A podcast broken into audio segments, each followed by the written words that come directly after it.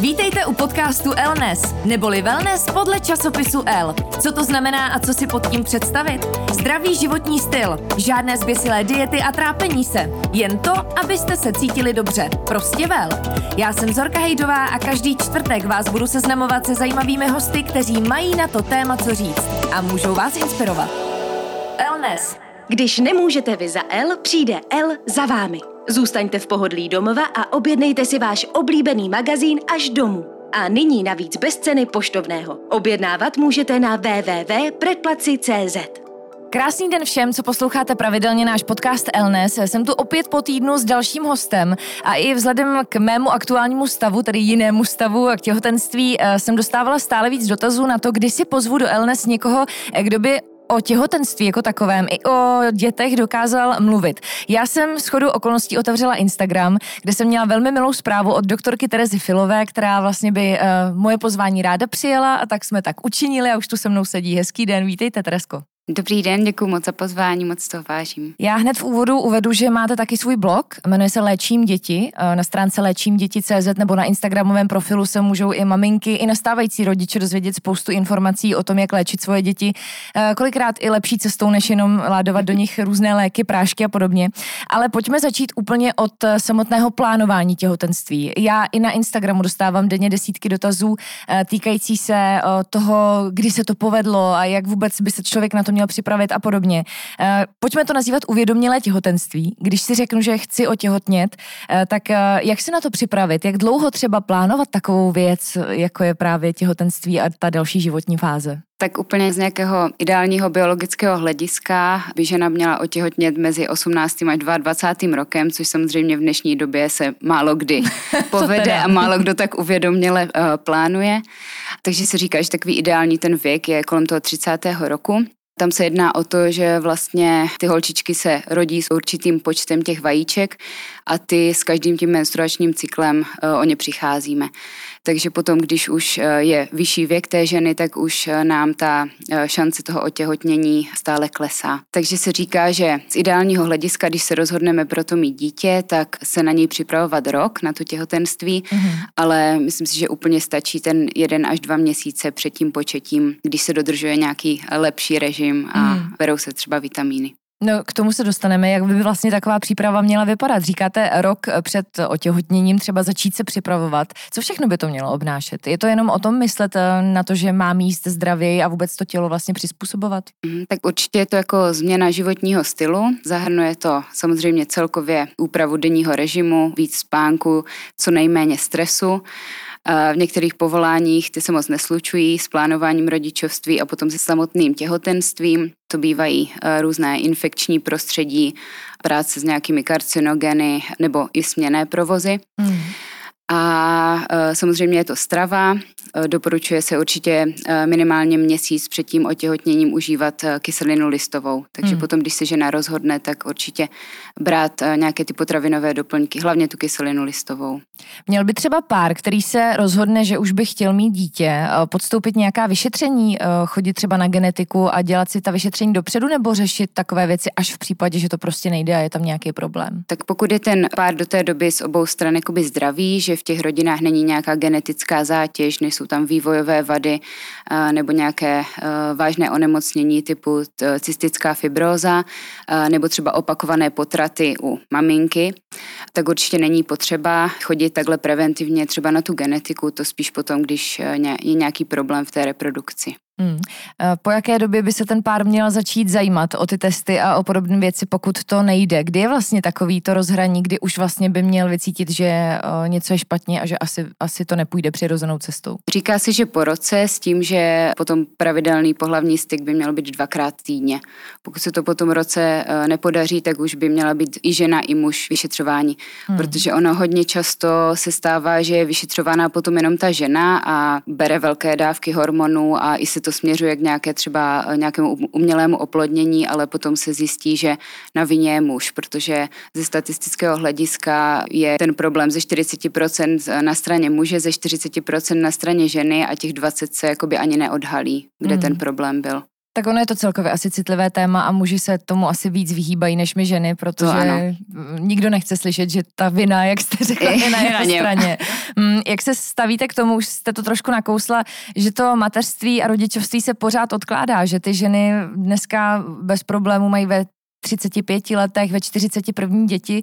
Eh, jak to berete z toho lékařského hlediska? No za mě to určitě v pořádku není, protože i jakoby to samotné početí je hodně potom komplikované, ale i třeba u, i u těch porodů to hodně vidíme, že když je ta žena už kolem té čtyřicítky, tak už není ta energie taková, už jsou tam prostě, jako je to velká zátěž pro tu ženu, je to prostě něco úplně nového a stávat k tomu miminu a, a tak je to, jako podle mě je to dost nepřirozené, když je to po té čtyřicítce už potom. Hmm. Což je v těch klinikách té reprodukce úplně normální, že ty ženy si třeba nechají ty vajíčka odebrat a mají potom jakoby ten kryoembryo transfer, tedy ty zmražené vajíčka a nechají si jedat až po té čtyřicítce, ale tam potom jakoby opravdu ta šance toho otěhotnění i z, toho, i z těch umělých metod je hodně nízká. Teresko, jak moc velkou roli hraje psychika? Protože eh, pokud se bavíme o věku, tak se bavíme i o tom, že ta žena se vlastně sama dostává do nějaké časové tísně, kdy pak už nejenom, že ty hodiny už jenom jako uh, nějak neblikají, neťukají, ale prostě už uh, úplně jako udeří uh, ten pocit, že potřebuji být máma. Teď to třeba právě nejde tak, jak jsem si představovala. A ta psychika je podle mě strašně důležitá. Jak moc velkou roli může se hrát v tom, že to prostě nejde? No, je to jeden z klíčových faktorů, protože jakoby tam ten hlavní faktor je ta trpělivost, že potom často ty ženy už sklouznou k tomu, že prostě tři měsíce to nejde, vysadí antikoncepci, tři měsíce se jim to nedaří, ale to je úplně normální, že jakoby vlivem té antikoncepce jsou takzvané anovulační cykly a ten cyklus prostě nenaběhne jakoby automaticky hnedka sám ten další měsíc. A pokud ty ženy už to jakoby nevydrží, dostanou se do nějakého stresu, tak se třeba už dostávají na ty kliniky eh, té reprodukce a třeba za půl roku by otěhotněli sami. Hmm, hmm. Dá se něco takovým, že nám poradit? Protože to, že jim řeknete, důležitá je psychická pohoda a hlavně buďte v klidu a nemyslete na to, tak to asi ještě nikdy nezabralo, nebo no, je to je, jako složitý? Je, je to složité. Znám to i od sebe, že prostě hmm. čím víc na to člověk myslí a čím víc si o tom čte, tím je to horší. No. Existuje nějaká rada na, na to, jak se hodit do pohody? Podstatě ne. Něco jiného řešit zrovna. Mm, no. mm. Každopádně, co se týče potom teda už fáze eh, otěhotnění, tak řekněme, že už se to podařilo.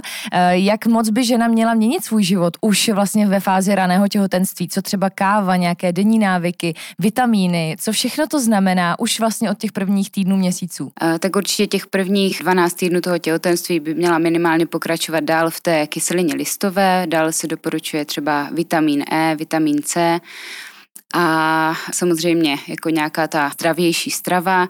Nedoporučuje se třeba syrové maso, i třeba suši není moc vhodné kvůli listerióze hmm. možné. Takže takové jakoby zdravější celkově životní styl, dostatek spánku. Mám pocit, že ani plesnivý síry nemůžeme No to je, to je taky kvůli, kvůli, té, kvůli té listerióze. A vajíčka, že jo, nedovařen. Mm-hmm. Jakože mm, to trpím, to trpím. Třeba tatarák není moc vhodný mm, zrovna. Mm. A jinak, eh, co se týče vitamínů, a tak měla by se žena nechat poradit, nebo automaticky si koupit nějaké produkty třeba v lékárně, které na nás skáčou v reklamách? Já myslím, že úplně stačí ty, ty z lékárny, když je tam uh, ta kyselina listová by měla být minimálně 400 mikrogramů jako za den. Mm-hmm. Takže si spíš pohlídat tu dávku. Oni jsou hodně často jakože poddávkované, takže potom brát toho víc, ale jinak není, není potřeba do sebe nějaké drahé produkty mm-hmm. dostávat. Co káva v těhotenství? To je taky velké téma. No, to je hodně často diskutované, ale eh, podle studií, když žena za den přijme do 200 mg kofeinu, mm-hmm. tak je to úplně v pořádku a to odpovídá tak zhruba dvěma šálkům nějaké normální kávy s mlékem třeba. Ale pozor na to, že třeba kofein eh, je i v černém čaji, v zeleném čaji a třeba v Coca-Cole nebo mm-hmm. různých těch eh, energetických nápojích, takže aby to bylo do těch 200 mg. A potom třeba s tou kávou je hodně spojené i to, když už se to miminko narodí a ta žena kojí, a hodně často maminky řeší to, že ty děti jsou jakoby neklidné a potom se dostáváme k tomu, že je to vlivem té kávy, že oni už jakoby mm-hmm. si řeknou, no tak kojím, už si budu dávat normálně svoje kafíčka Jasně. a prostě na to dítě se to přes to mateřské mléko přenáší, takže je takové hyperaktivní. Mm. Tak zatímco u kávy můžeme říct eh, všeho s mírou, tak eh, u cigarety to asi jasný, prostě nekouřit. Prostě nekouřit, no. Mm. Přeci jenom to kouření řeší spousta lidí a spousta nastávajících maminek. Jak to vlastně správně uchopit? Je dobré přestat ze dne na den, anebo pozvolna? Tak pokud je maminka těžká kuřačka a už v začátcích toho těhotenství kouří, tak potom to mimino bude mít takzvaný abstinenční syndrom, takže určitě přestat pozvolna, protože si myslím, že je i nereálné, aby ta žena přestala ze dne na den. Přece jenom je to mnohdy těžká závislost hmm. a ten nikotin nám bude chybět, takže potom používat třeba různé ty nálepky nebo žvíkačky s nikotinem a pomoci trošku. Co když žena nepřestane kouřit, jaký to může mít dopad na ten plod? A tak na ten plod to má dopad obrovský, protože placenta potom není dokrvovaná eh, tak, jak by měla být, protože eh, obecně, když eh, člověk kouří, tak jeho hemoglobin červené krevní barvivo nenese tolik kyslíku. takže ta placenta je ohrožena takzvanou i, i schémy, jakoby úplnou nedokrveností, takže potom ty e, děti těch e, žen kuřaček e, se rodí určitě menší, mají nižší porodní hmotnost a látky z toho kouření jsou i karcinogenní, takže určitě zakládáme tomu dítěti na velký problém do budoucna. Hmm. Tak u alkoholu, u cigaret, u všech těchto závislostí je jasné, že ten dopad na ten plod tam může být a nemalý, ale co třeba právě stres, už jsme tady zmínili i to, že maminka nebo nastávající maminka by se stres stresu měla vyvarovat, ale to je někdy mnohdy těžké i v té práci, tak eh, jaký to může mít dopady? To asi není úplně jakoby uh, proskoumáno. Uh, spíš jsou takové dohady, že uh, potom i to dítě může být v úvozovkách nervák, hmm. než takové ty maminky, které se opravdu takzvaně hodí do pohody a uh, klidným hlasem na to dítě mluví, protože to je dokázané, že ten vliv už na to dítě tam je takže zkusit to, co nejvíc to jde. Takže když oprav... je maminka v klidu, bude dítě v klidu. Mělo by to říct. tak být. Co nemoci během těhotenství? Co je takové to nejdůležitější, čeho by se žena měla vyvarovat? Eh, samozřejmě, co třeba řešíte i vy v ordinaci jako lékařka, s čím se setkáváte u svých těhotných pacientek? Tak to taky je spojeno s tím eh, plánováním toho těhotenství. Eh, žena by si měla pohlídat to, aby byla řádně očkovaná, protože potom v průběhu těhotenství se může očkovat jenom černý kašel a záškrt a je doporučováno očkování proti chřipce, mm-hmm. protože třeba ten černý kašel, to je s výhodou, že ty protilátky se přenáší přes tu placentu i na to miminko a ono, než to dostane tu vakcínu, samo tak je chráněné v těch prvních měsících. Ale hlavně je si pohlídat neštovice, takže když žena anamnesticky neprodělala neštovice, mm-hmm. tak ty by mohly být pro ně potom v tom těhotenství uh, velmi nebezpečné a i pro, pro ten plod samozřejmě. A potom se teda doporučuje, pokud neprodělala neštovice, tak se nechat očkovat, ale ty musí mít naočkované už před tím početím. Hmm. A teď se řeší hodně samozřejmě očkování proti covidu. E, vy jako lékařka, jaký na to máte názor? U těhotných já sama jsem byla už několikrát dotazována, jestli se nechám očkovat. E, myslím si, že e, v době svého těhotenství určitě ne. Jak je to u těhotných? Je to do budoucna bezpečný? V době těhotenství bych se taky nenechala očkovat, to hmm. bych se ještě jakoby bála a navíc tam tím, že neproběhly ještě klinické studie na dětech, ty se teďka určitě očkovat nebudou. Tam musí proběhnout minimálně dva roky na dospělých, kdy se ta vakcína jakoby na nás v úhozovkách otestuje, hmm. ale u dospělých bych se toho nebála, ale v, v těhotenství bych se nenechala očkovat. Nechala bych to prostě po porodu, těsně po porodu. Takže kojení už potom nevadí? Ne, jako covid a, tě, a kojení to je úplně v pohodě. Mm-hmm. Když se budeme bavit přesně o covidu jako takovém, ne o očkování, tak uh, je tedy dokázáno, že opravdu se nepřenáší ta nemoc, ten virus na plod? Měli jsme x maminek u nás Aha. v porodnici s covidem za prvé u těch těhotných je ten průběh toho covidu mnohem mírnější, protože nějak ty hormony prostě tu ženu v tom jiném stavu hodně chrání, takže ten průběh byl buď velice lehký nebo bezpříznakový mm. a mhm. ty ženy i hned po porodu normálně začaly kojit a na to dítě se to tím mateřským lékem ani přes tu placentu se to na to dítě nepřenáší. Díky bohu. Jak je to ale s ostatními léky v těhotenství? Čeho by se měla žena vyvarovat? Já jsem třeba zjistila, že kromě teda svých léků na migrénu, který pochopitelně nemůžu užívat, si nemůžu koupit třeba ani klasický sprej do nosu. Tak uh, rýmy, virózy, to všechno teď řádí. Jak vlastně se těhotná žena má chovat? Byli no, jsme zvyklí zaběhnout si do lékárny a vzít to první, co na nás vykouklo, teď to tak mm, úplně není. Z léky je to hodně ošometné, to i hodně řešíme třeba v nemocnici, když eh, žena musí jít na nějaký zákrok, eh, je to akutní zákrok a potom hodně řešíme to, abychom ji nezastavili tu laktaci, protože samozřejmě ty léky se přenáší hlavně eh, tím mateřským lékem na to dítě, takže to nechceme, takže jediné, co je opravdu dokázáno, že nic nedělá, je paracetamol. Mm-hmm. Takže ten můžeme, když máme teplotu, když nás cokoliv bolí, tak ten můžeme bez omezení to je jediný lék, který To je pomáhá. jediný lék, který je i vlastně pro ty novorozené miminka. To můžete dát hodinu po porodu miminku a je to úplně v pohodě. Hmm. Zase, když už se trošku posuneme v té fázi těhotenství a blíží se ta poslední cílová rovinka, jak se žena má připravit na porod a na to, co přijde? Dá se na to vůbec připravit? Já si myslím, že to je taková zkušenost, na kterou se člověk nepřipraví. Samozřejmě všechny maminky mají doma připravenou výbavičku, monitor dechu a všechno připraveno, ale asi každý to prožije úplně jinak, takže myslím si, že skvělé jsou ty předporodní kurzy, aby člověk tak trošku věděl, do čeho jde, znal to prostředí, kam potom půjde, do které porodnice a domluvil se třeba už i s pediatrem a věděl, co ho tak zhruba čeká i, i potom s tím miminem. Hmm, je třeba za vás přínosné mít u sebe nějakou dulu nebo porodní asistentku? A já myslím, že oni jsou na to jako skvěle cvičené a že dokážou být jako empatičtější než kolikrát ten lékař. Třeba u nás v porodnici je to zažité tak, že je tam vždycky přítomen i lékař, což mi přijde úžasné. Já teda jsem naprostý odpůrce domácích porodů, mm.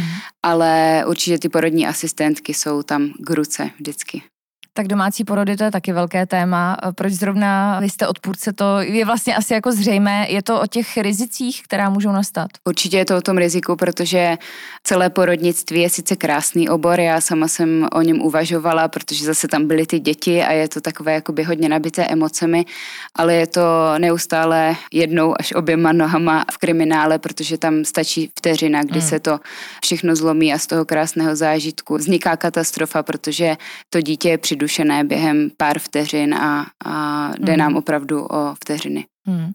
Co se týče toho, co nastane po porodu, samozřejmě já spolíhám na přírodu, na to, že to všechny ty hormony zařídí, ale jsou i případy maminek, které opravdu zvládají těžce vlastně ten zvrat životní a najednou e, tu péči o to novorozeně. Jak se na tohle připravit? I po té psychické stránce, kam třeba se obrátit pro pomoc a pro rady, když je žena prvorodička a tak? Uh, no, tak se traduje obecně ve společnosti, že když se to uh, miminko narodí, tak je to to nejkrásnější v životě ženy, ale tak to určitě není. Uh, velké procento, až 80% žen v době šesti nedělí propadá do takových ani ne jakoby depresivních stavů, ale prostě e, výkyvů nálad, protože je to strašně moc spojené s poklesem hormonů. Estrogen a progesteron dělá ženě tu dobrou náladu a oba ty hormony rapidně vlastně začnou padat po tom porodu, mm.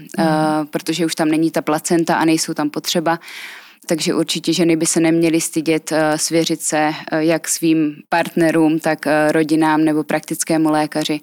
Výborné jsou třeba stránky úsměvmámy.cz, mají i facebookové stránky, protože není to opravdu nic raritního. I hmm. takové ty laktační psychózy dají se v dnešní době dobře řešit farmaky, které se dají používat i při kojení, takže spíš to jako zachytit včas. Mm-hmm. A nebát se říct si o pomoc. Přesně tak. V případě, že to necítím, takže je to to nejkrásnější přesně od prvního tak, okamžiku. Přesně tak. Mm, e, co kojení? Já vnímám kolem sebe i u svých kamarádek a ve svém širokém okolí, že je to čím dál větší problém.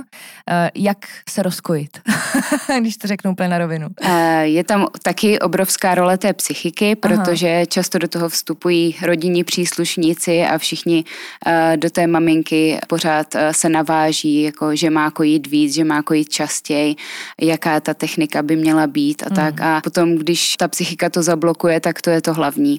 Jakoby každému se nějak tak eh, spustí ten hormon oxytocin, který je za tu laktaci zodpovědný a potom pokud to prostě nejde i je to vlivem třeba uh, toho samotného prsu, že tam ta bradavka nějak není úplně dobrá pro to dítě na to přisání, tak se obrátit určitě na laktační poradkyni, zavolat si ji i domů a opravdu to chce čas. Hmm. Čím to je, že na to kojení je vyvíjeno, nebo že to je takové téma, je tam vyvíjen takový tlak? Já to vnímám i ze sociálních sítí. Mám třeba kamarádku, která říkala, jak kdybych tam napsala, že nekojím, protože mi to nejde, mám s tím prostě problém, tak uh, mě ty ženský zabijou. A opravdu jsou tam sáhodlouhý diskuze, kde prostě se ty mámy navzájem hodnotí, mm. jak kojili dlouho a proč zrovna tam ta přestala. Je to úplně jako neuvěřitelný svět vlastně. Mm. Uh, a nepřijde mi to úplně správný vlastně, že se kolem toho dělá taková... Takové halo. Takové halo. No s tím to mám osobní zkušenost, protože uh, v rámci blogu tam samozřejmě hned jeden z prvních článků mám o kojení, protože mm-hmm kojení je to nejlepší, eh, co můžeme tomu miminku nabídnout, ale je prostě x situací, kdy to kojení opravdu není možné i třeba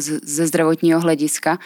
A v dnešní době jsou ta umělá mléka tak už skoro dokonalá, eh, hmm. v, jakoby v porovnání s tím mateřským mlékem, že zase, aby ta žena byla úplně nějak ve stresu, že to dítě teďka poškodila, že eh, nekojí, tak to určitě tak není.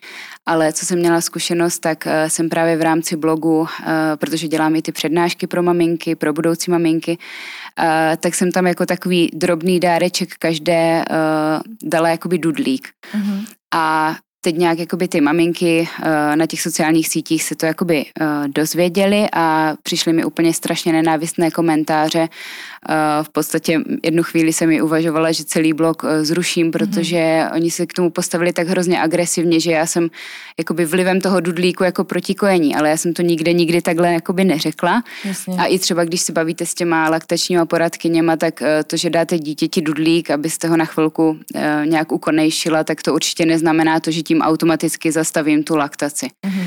Takže to bylo pro mě takové, než jsem to rozdýchala a než hmm. jsem to tam nějak jakoby vysvětlila uh, těm sledujícím, Jasně. tak to bylo hodně takové náročné. Hmm. Je to velký tlak pro každou ženu. Uh, extra asi období šesti nedělí, které je považováno za to nejnáročnější vůbec. Žena se vrátí z porodnice domů, teď tam má to novorozeně, učí se tu novou roli mámy, do toho vlastně sleduje svoje tělo, jak se hojí, jak se vlastně vrací do normálu. Nedej bože, když se nevrací tak, jak si představovala. Jak se na šesti nedělí připravit?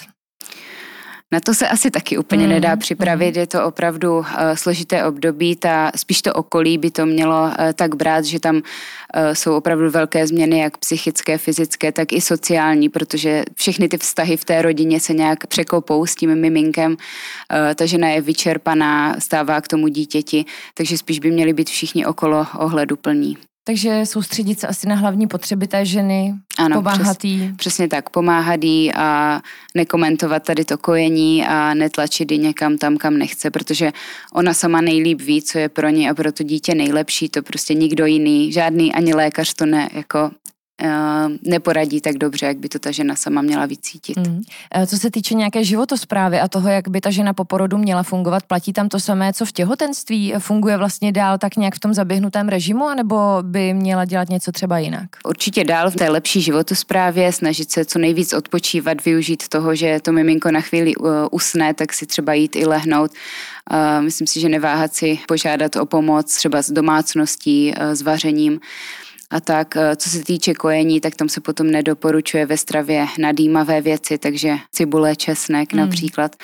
Nebo potom, eh, když má dítě atopický exém, což může mít hnedka po porodu, tak eh, doporučujeme takzvanou eliminační dietu, protože musíme odhalit, co tomu dítěti způsobuje tu, ten atopický exém. A to bývá něco ze stravy té maminky, pokud je to dítě plně kojené. Mm. A asi nemít přehnané nároky na svoje tělo, protože myslím si, že i tam je ten tlak veliký, že přece jenom ty mámy chtějí co nejrychleji se dostat zpátky do nějaké formy nebo vypadat jako před porodem mm-hmm. a pak i tohle může hrát asi velkou roli na psychiku. E, to určitě, taky se nedoporučuje moc eh, rychlé zhubnutí, protože v tuku přirozeně uh, uchováváme nebo jsou tam prostě ty škodliviny toho organismu, tam se to vychytává nejvíc a pokud žena příliš rychle zhubne, tak se do toho organismu vyplaví ty nežádoucí látky v uvozovkách, takže být určitě trpělivá a ono se to postupně upraví. Tak jak se třeba eh, zavinuje zpátky ta děloha, která má po porodu eh, nebo v době toho těhotenství má až tisíc gramů sama o sobě,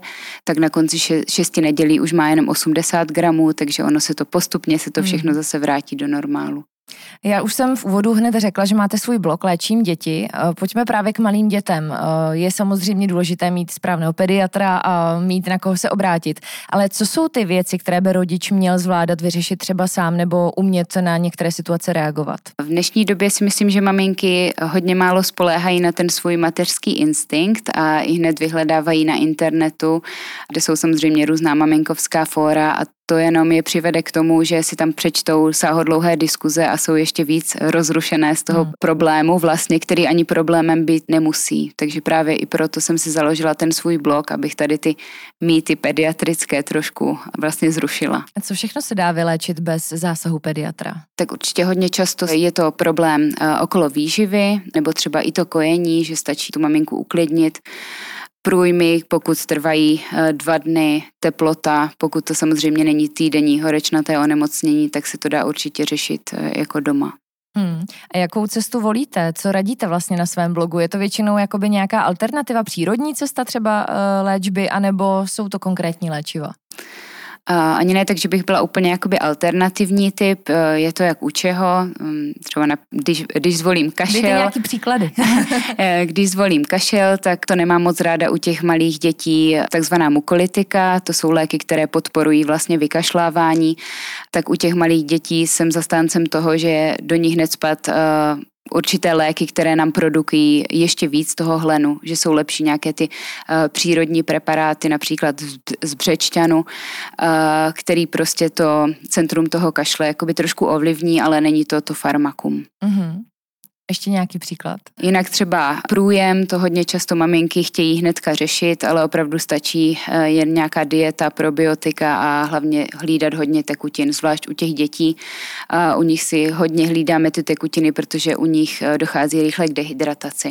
Takže to bývá potom důvod k hospitalizaci toho dítěte, když hmm. už je opravdu hodně dehydratované. Co třeba nějaké exémy a různé kožní problémy, s tím se děti taky často potýkají. Dá se i tohle vyřešit doma? To je hodně častý problém. Tam nejsem moc zastáncem, teda nejsem vůbec zastáncem kortikoidů, mm-hmm. takže určitě se to dá doma řešit eh, různými mastičkami. Hodně často stačí obyčejné bambucké máslo, někomu zase sedí kokosový olej. Eh, je to toto je hodně taková věc, která chce tu trpělivost a i ta psychika tam hraje velkou roli. Hmm. Když jsem se dneska ráno dívala na váš Instagram, tak uh, je tam pozvánka na různé kurzy první pomoci pro děti. Jak probíhají tyhle kurzy a jak moc je to důležitý umět vlastně nejenom novorozeněti, ale celkově malým dětem poskytnout tu správnou první pomoc? Tak já jsem tady s tím kurzem první pomoci začala jako první se svými přednáškami, mm-hmm. to mhm. bylo první téma a byla jsem velice překvapená, že hodně rodičů o to mělo zájem. To bylo ještě v vozovkách v normální době, kdy jsme se mohli normálně sejít uh, s rodiči, takže nás byla skupinka třeba 20-30. Měla jsem tam ty resuscitační pomůcky, takže to bylo i s nácvikem a probírali jsme nejenom první pomoc, ale třeba i takzvané febrilní křeče, které u dětí hodně často vznikají a rodiči to velmi vyděsí. Pokud tohle vůbec neznají, nikdy to neviděli, tak eh, je to opravdu nehezký pohled mm. a hmm. když třeba eh, si to probereme u nějakého videa, oni ví, jak se k tomu mají zachovat, tak si myslím, že je to pro ně mnohem lepší. A teď eh, v současné době jsem začala ty přednášky dělat online, tak eh, to je trošku komplikovanější, že potom mm-hmm. na tu webkameru ukazuju tu resuscitaci na těch resuscitačních panách, ale je, je potom zase škoda, že ti rodiče si to nevyzkouší. Je třeba uh, dobré zkusit si nebo jít na takový kurz ještě před samotným porodem? A nebo až později řešit třeba tyhle možnosti? Uh, to bych asi řešila jako později, až se mm-hmm. to mhm. trošku usadí. Je to samozřejmě individuální záležitost, ale uh, určitě jsem pro, aby si to všichni vyzkoušeli, protože uh, když si to vezmu já sama za sebe, tak jsem nějakou resuscitaci si zkoušela tak možná jednou na Gimplu mm. a uh, pokud v tom člověk není zběhlý, tak uh, prostě v tom šoku to zapomene, co má vůbec dělat. To i my lékaři musíme být pravidelně znovu proškolováni, aby jsme se prostě zbudili kdykoliv o půlnoci mm. a hmm. věděli, co máme přes přesně rychle dělat, protože taky jde o vteřiny. Já jsem si ještě otevřela váš blog, protože vím, že mě tam zaujalo strašně moc článků. Uh, jeden je třeba na téma monitor dechu. Má vůbec smysl? Jak se stavíte k různým vychytávkám? Dneska je toho strašně moc, co si vlastně maminky můžou pořídit, uh, nejenom proto, aby sledovali zdraví svých dětí, ale i celkově těch vychytávek. Ten trh se pořád rozšiřuje. Ale co tyhle věci, jako je právě monitor dechu, uh, dneska už se dá změřit všechno možné od tepu, tlaku, kyslíku, který to miminko přijímá. Jak se k tomu stavíte? Myslím, myslím si, že ten monitor dechu je skvělá věc, určitě bych si ho domů pořídila, i když eh, dřív naše maminky se bez monitoru dechu obešly, ale je to velké uklidnění pro ty rodiče, když potom nemusí v noci pořád eh, chodit to miminko kontrolovat. Tam totiž u těch dětí se stává to, že oni těsně po porodu ještě nemají to dýchací centrum tak dobře vyvinuté, takže třeba mývají i přirozeně takzvané apnoické pauzy, což znamená, že se nenadechují pravidelně, tak jak třeba my dospělí. Hmm. A je to třeba normální, že to dítě chvilinku nedýchá, ale prostě ty, ty rodiče to vyděsí a i třeba může trošku promodrat kolem pusinky nebo něco, ale když nám to ten monitor hnedka zahlásí, tak prostě eh, k němu přiběhneme, můžeme ho třeba nějak proplácnout, ono se znovu nadechne a jsme, jsme v klidu. Hmm. Takže určitě za mě monitor dechu doporučuju. Jedu dál po těch článcích. Poruchy spánku u dětí jsou časté? Jsou, ale není to jakoby porucha eh, takzvaná organická, ale je to spíš z důvodu režimu to, té rodiny. Že hodně často rodiče, než mm. aby to dítě nechali v klidu spát v té postýlce, tak ho neustále kontrolují a to dítě potom nemá prostě na ten spánek klid a nebo nemá pravidelný režim. To jsem shodou okolností řešila se svojí kamarádkou. Jsou totiž maminky, který uh, některý nechávají to dítě, dokud spí, tak spí, nechám ho vyspat a jsou ty druhé, které ho budí třeba na krmení, na jezení, nebo prostě protože už spí dlouho a tak dále.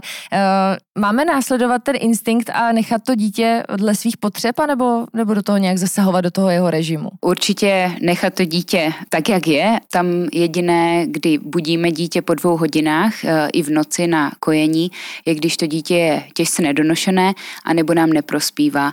A k odhalení toho neprospívání nám eh, slouží ty poradny u toho pediatra, kde by ideálně ten pediatr si měl eh, vynášet takzvaný růstový graf, aby viděl, že to dítě jde pořád s tou váhou nahoru, mm. zvlášť v těch prvních měsících. Pokud je to dítě normálně prospívající, tak bych určitě to miminko nechala, aby bylo kojeno takzvaně ad libitum, takže eh, podle jeho potřeb. Mm. Takže pokud spí celou noc, tak je to velký zázrak a měli bychom ho nechat spát. Závist takovým maminkám ano, v nejlepším slova smyslu. Když už jsme u toho kojení, kdy dítě potom odstavit? Pokud eh, samozřejmě žena kojí třeba um, už dlouho a všechno jde tak, jak má, tak eh, kdy udělat to rozhodnutí? Podle Světové zdravotnické organizace se doporučuje výhradní kojení do 6. měsíce věku, kdy samozřejmě mezi tím přidáváme i ty příkrmy ale jsou maminky, které kojí ještě v dvou a půl letech a je to už spíš takový zvyk jak té matky, tak toho dítěte, protože je tam samozřejmě pořád ta vazba. Tohle je věc, která je velmi individuální, takže mm. to žádný lékař uh, nerozhodne. Rozumím. Co dětské koliky? To je také velké téma a je to jedne, jeden z nejčastějších dotazů, který mi přichází na blog, mm-hmm. protože opravdu každé dítko uh, má nějakou tu dobu, kdy se kroutí, kdy ho to bříško bolí a jsou to takzvané tříměsíční koliky, protože nejčastěji uh, se vyskytují do toho třetího měsíce věku, pak už by se to mělo zlepšovat, takže určitě doporučujeme probiotika a i když je i řada léků, tak si myslím, že mnohem lepší jsou nějaká režimová opatření to dítě eh, nosit a hmm. taky být trpělivý. Tam hodně taky eh, hraje roli uh, ta psychika. Tak ono těch dotazů a témat by bylo strašně moc, proto rovnou odkážu i na ten váš blog znovu léčím děti.cz. Ale ještě jedna věc, hodně se řeší a to jsme tady už, myslím, i v nějakém podcastu probírali. Eh, prvních tisíc dní u dítěte, co se týče stravy. Ta výživa vlastně v první tisícovce jeho dní je nejzásadnější a může ovlivnit vlastně celý průběh toho života, střevní mikrobiom a tak dále. Jak by měla vypadat ta výživa, co příkrmy, kdy vlastně co přidávat, eh, to je taky velký téma. Příkrmy jsou určitě velké téma, taky je to hodně takové třaskavé téma. V dnešní době eh, se i hodně sem dostává ze zahraničí takzvaný baby lead weaning, eh, kdy to dítě nijak neovlivňujeme v tom, co jí. Nejsou to ty klasické příkrmy, kdy přidáváme jeden druh zeleniny za druhým a potom i maso, ale je to na principu toho, že dítě má před sebou nějakou paletu jakoby upravené stravy už třeba těch dospělých a ono samo si volí to, co bude zrovna jíst.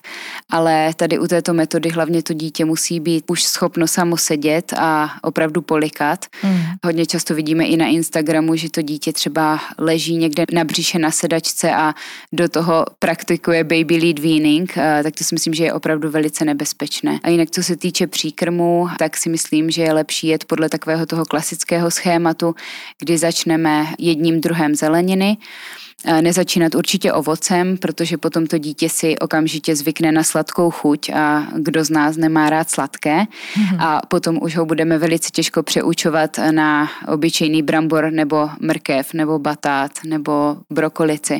Takže určitě začít tady tou obyčejnou zeleninou. Pokud se nám neobjeví nějaký alergický projev, tak eh, za tři dny můžeme přidat další zeleninu a potom pomalu mixujeme a přidáváme i nějaký druh masa. Mm. Vám často píšou maminky o radu a reagují na váš blog. Co jsou další témata, která za vás tak nejvíc rezonují a co rodiče nejčastěji řeší u svých dětí? Tak myslím, že úplně nejčastěji jsou to ty bolesti bříška a potom to bývají hodně často různé ty uh, vyrážky, uh, atopické exémy. To je takové to, co ten rodič vidí na tom dítěti na první pohled. Všichni z okolí to komentují, myslí si, že ty maminky se o ty děti málo starají a, hmm. a tak. A opravdu někdo s tím atopickým exémem bojuje i do dospělého věku, takže to bývají jako nejčastější dotazy určitě. Bolest Já obávám, že ty nevyžádané rady jsou asi úplně, co se týče čehokoliv. Ano, ano, to je.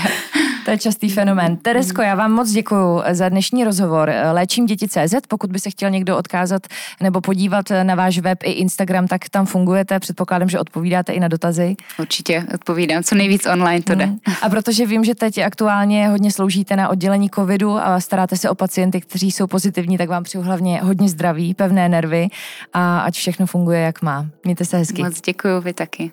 Mým dnešním hostem byla doktorka Tereza Filová a budu se těšit v podcastu Elnes zase příště. Tento podcast vám přináší L, nejčtenější módní časopis na světě.